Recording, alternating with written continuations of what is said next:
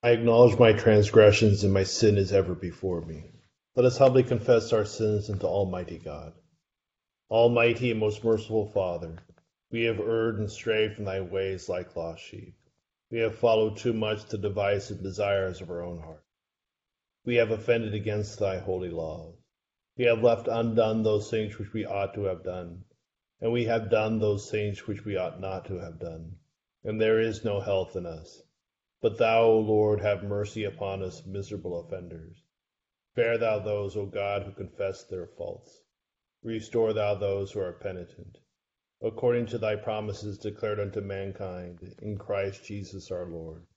And grant, O most merciful Father, for his sake, that we may hereafter live a godly, righteous, and sober life, for the glory of thy holy name.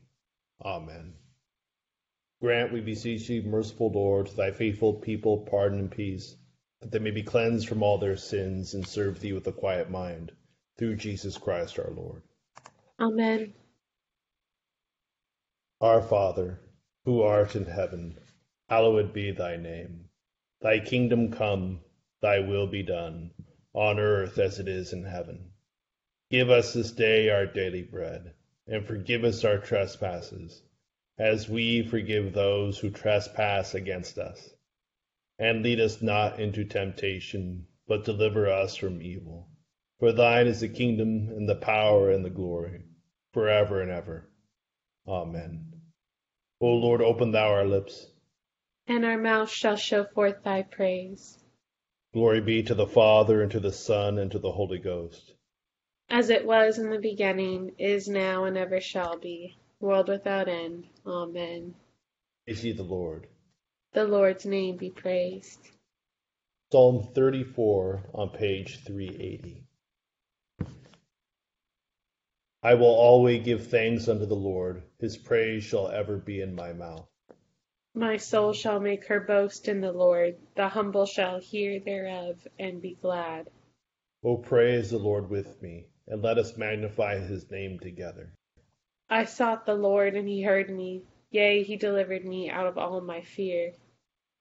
They had an eye unto him and were lightened, and their faces were not ashamed. Lo, the poor crieth, and the Lord heareth him, yea, and saveth him out of all his troubles. The angel of the Lord tarrieth round about them that fear him, and delivereth them. O taste and see how gracious the Lord is. Blessed is the man that trusteth in him. O fear the Lord, ye that are his saints, for they that fear him lack nothing. The lions do lack and suffer hunger but they who seek the Lord shall want no manner of thing that is good. Come, ye children, and hearken unto me. I will teach you the fear of the Lord. What man is he that lusteth to live, and would fain see good days? Keep thy tongue from evil, and thy lips that they speak no guile. Eschew evil, and do good. Seek peace, and ensue it. The eyes of the Lord are over the righteous, and his ears are open unto their prayers. The countenance of the Lord is against them that do evil, to root out the remembrance of them from the earth. The righteous cry, and the Lord heareth them, and delivereth them out of all their troubles. The Lord is nigh unto them that are of a contrite heart, and will save such as be of an humble spirit. Great are the troubles of the righteous, but the Lord delivereth him out of all. He keepeth all his bones, so that not one of them is broken. But misfortune shall slay the ungodly, and they that hate the righteous shall be desolate. The Lord delivereth the souls of his servants, and all they that put their trust in him shall not be destitute. Glory be to the Father, and to the Son, and to the Holy Ghost. As it was in the beginning, is now, and ever shall be, world without end. Amen. Here beginneth the third chapter of Jeremiah. They say, If a man divorces his wife, and she goes from him and becomes another man's, may he return to her again. Would not that land be greatly polluted? You have played the harlot with many lovers, yet return to me, says the Lord. Lift up your eyes to the desolate heights and see, where have you not lain with men? By the road you have sat for them, like an Arabian in the wilderness, and you have polluted the land with your harlotries and your wickedness. Therefore the showers have been withheld, and there has been no latter rain. You have had a harlot's forehead, you refuse to be ashamed. You will, will you not from this time cry to me, My Father, you are the guide of my youth? Will he remain angry forever? Will he keep it to the end? Behold, you have spoken and done evil things, as you were able. The Lord said also to me in the days of Josiah the king, Have you seen what backsliding Israel has done? She has gone up on every high mountain, and under every green tree, and there played the harlot.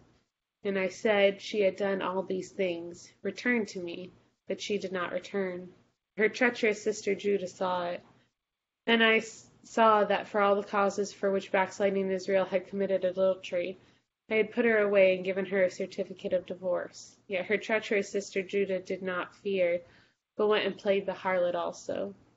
So it came to pass, through her casual harlotry, that she defiled the land and committed adultery with stones and trees. And yet for all this her treacherous sister Judah has not turned to me with her whole heart, but in pretence, says the Lord. Then the Lord said to me, Backsliding Israel has shown herself more righteous than treacherous Judah. Here endeth the first lesson. My soul doth magnify the Lord, and my spirit hath rejoiced in God my Saviour. For he hath regarded the lowliness of his handmaiden. For behold, from henceforth all generations shall call me blessed. For he that is mighty hath magnified me, and holy is his name and his mercies on them that fear him throughout all generations. He has showed strength with his arm. He has scattered the proud in the imagination of their hearts. He hath put down the mighty from their seat, and hath exalted the humble and meek. He hath filled the hungry with good things, and the rich he hath sent empty away. He remembering his mercy a hope in his servant Israel, as he promised to our forefathers, Abraham and his seed forever. Glory be to the Father, and to the Son, and to the Holy Ghost, as it was in the beginning, is now, and ever shall be, world without end. Amen. Here beginneth the thirty seventh verse of the eighth chapter of the Gospel according to St. John. I know that you are Abraham's descendants, but you seek to kill me because my word has no place in you. I speak what I have seen with my father, and you do what you have seen with your father. They answered and said to him, Abraham is our father. Jesus said to them, If you were Abraham's children, you would do the works of Abraham. But now you seek to kill me, a man who has told you the truth which I heard from God. Abraham did not do this. You do the deeds of your father. Then they said to him, We were not born of fornication. We have one Father, God. Jesus said to them, If God were your Father, you would love me, for I proceeded forth and came from God nor have I come of myself, but he sent me. Why do you not understand my speech? Because you are not able to listen to my word. You are of your father the devil, and the desires of your father you want to do. He was a murderer from the beginning, and does not stand in the truth, because there is no truth in him. When he speaks a lie, he speaks from his own resources, for he is a liar and the father of it. But because I tell you the truth, you do not believe me. Which of you convicts me of sin? And if I tell the truth, why do you not believe me? He who is of God hears God's word. Therefore you do not hear, because you are not of God. Then the Jews answered and said to him, Did we not rightly say that you are a Samaritan and have a demon? Jesus answered, I do not have a demon, but I honor my Father, and you dishonor me. I do not seek my own glory. There is one who seeks and judges. Most assuredly I say to you, if anyone keeps my word, he shall never see death. Then the Jews said to him, Now we know that you have a demon. Abraham is dead, and the prophets, and you say, If anyone keeps my word, he shall never taste death. Are you greater than our father Abraham, who is dead? And the prophets are dead. Why do you make yourself out to be? Jesus answered, If I honor myself, my honor is nothing. It is my Father who honors me, of whom you say that he is your God. Yet you have not known him, but I know him. And if I say I do not know him, I shall be a liar like you. But I do know him and keep his word. Your father Abraham rejoiced to see my day, and he saw it and was glad. Then the Jews said to him, You are not fifty yet fifty years old, and have you seen Abraham? Jesus said to them, Most assuredly I say to you, before Abraham was, I am. Then they took up stones to throw at him, but Jesus hid himself and went out of the temple, going through the midst of them, and so passed by. Here ended the second lesson. Lord, now lettest thou thy servant depart in peace, according to thy word. For mine eyes have seen thy salvation, which thou hast prepared before the face of all people, to be a light to lighten the Gentiles, and to be the glory of thy people Israel. Glory be to the Father, and to the Son, and to the Holy Ghost, as it was in the beginning, is now, and ever shall be, world without end. Amen. I believe in God, the Father Almighty, maker of heaven and earth, and in Jesus Christ, his only Son, our Lord, who was conceived by the Holy Ghost, born of the Virgin Mary, suffered under Pontius Pilate, was crucified, dead, and buried he descended into hell. The third day he rose again from the dead. He ascended into heaven, and sitteth on the right hand of God the Father Almighty. From thence he shall come to judge the quick and the dead. I believe in the Holy Ghost, the holy Catholic Church, the communion of saints, the forgiveness of sins, the resurrection of the body, and a life everlasting. Amen. The Lord be with you and with thy spirit. Let us pray. O Lord, show thy mercy upon us. And grant us thy salvation. O Lord, save the state. And mercifully hear us when we call upon thee. Endue thy ministers with righteousness. And make thy chosen people joyful. O Lord, save thy people. And bless thine inheritance. Give peace in our time, O Lord. For it is thou, Lord, only that makest us dwell in safety. O God, make clean our hearts within us. And take not thy Holy Spirit from us. Almighty and everlasting God, who hatest nothing that thou hast made, and dost forgive the sins of all those who are penitent, create and make in us new and contrite hearts, that we, worthily lamenting our sins and acknowledging our wretchedness, may obtain of thee, the God of all mercy, perfect remission and forgiveness, through Jesus Christ our Lord. Amen. O God, from whom all holy desires, all good counsels, and all just works do proceed, give unto thy servants that peace which the world cannot give, that our hearts may be set to obey thy commandments, and also that by thee, we being defended from the fear of our enemies, may pass our time in rest and quietness, through the merits of Jesus Christ our Savior. Amen.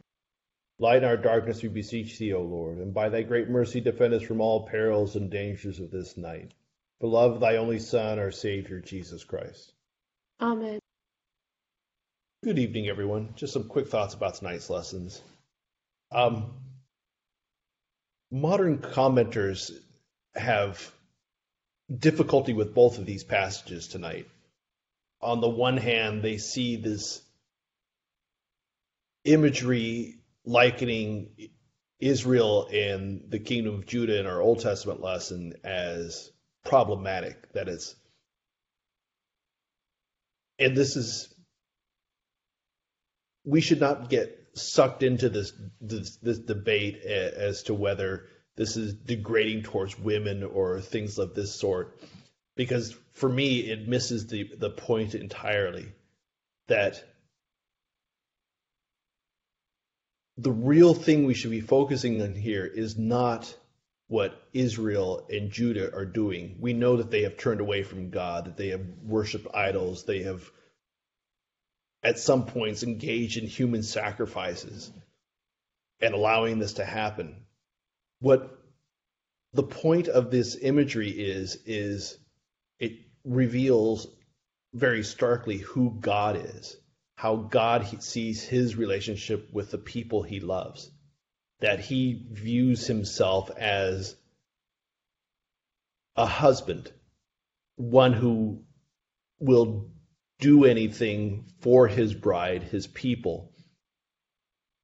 And even if they turn to, they do the worst thing that they can do, they turn to harlotry. They, they destroy the, the, the sanctity of the marriage bed and turn to to prostitution, he is still willing to take them back.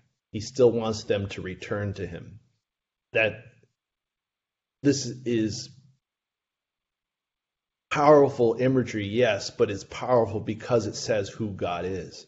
how much he cares for his people and how much he loves them that even if they turn from him and reject him utterly they they make a mockery of his love for them he still wants them to turn back and he will take them back he will not reject his people and this is an important thing to to realize about God how much he, he cares and loves for his people. And then in in our New Testament lesson there's been issues with John's use of the term Jews that it's somehow blaming the Jews here. And what the reality is is Jesus is here he's being attacked, even calling into question the legitimacy of his birth.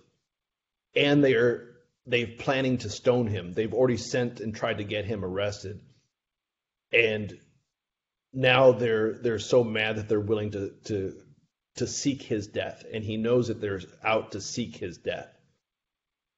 And he's calling them out for it. He's saying that you purport to be men of God. You purport to be the children of Abraham, and here I am, the Son of God Himself, and you're trying to kill me. How can you be anything other than coming from the devil?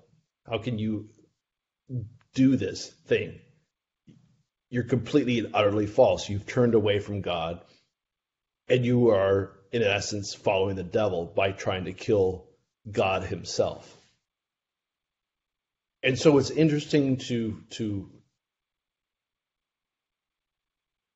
look at these two passages together in that we see how far God is willing to go for us. You know, when we falter and fail and utterly reject Him, even to the point of worshiping other gods, he will still take us back. He will still take his people back. And that his love is so strong for us that he will send his only begotten son to die on the cross for us. Jesus know, knows what he must do in order to save us and what he must endure from his his people.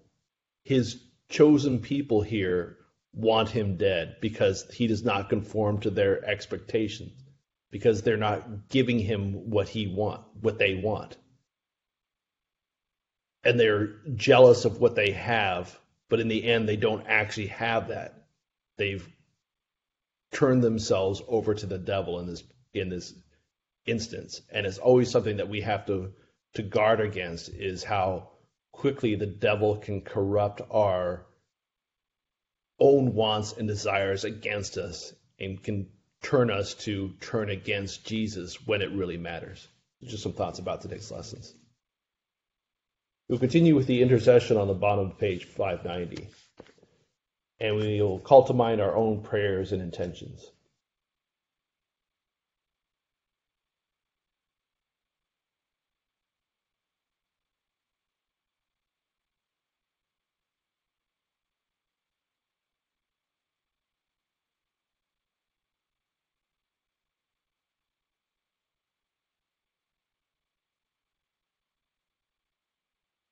Accept, O Lord, our intercessions for all mankind. Let the light of thy gospel shine upon all nations, and may as many as have received it live as becomes it. Be gracious unto thy church, and grant that every member of the same in his vocation and ministry may serve thee faithfully. Bless all in authority over us, and so rule their hearts and strengthen their hands, that they may punish wickedness and vice, and maintain thy true religion and virtue. Send down thy blessings, temporal and spiritual, upon all our relations, friends, and neighbors.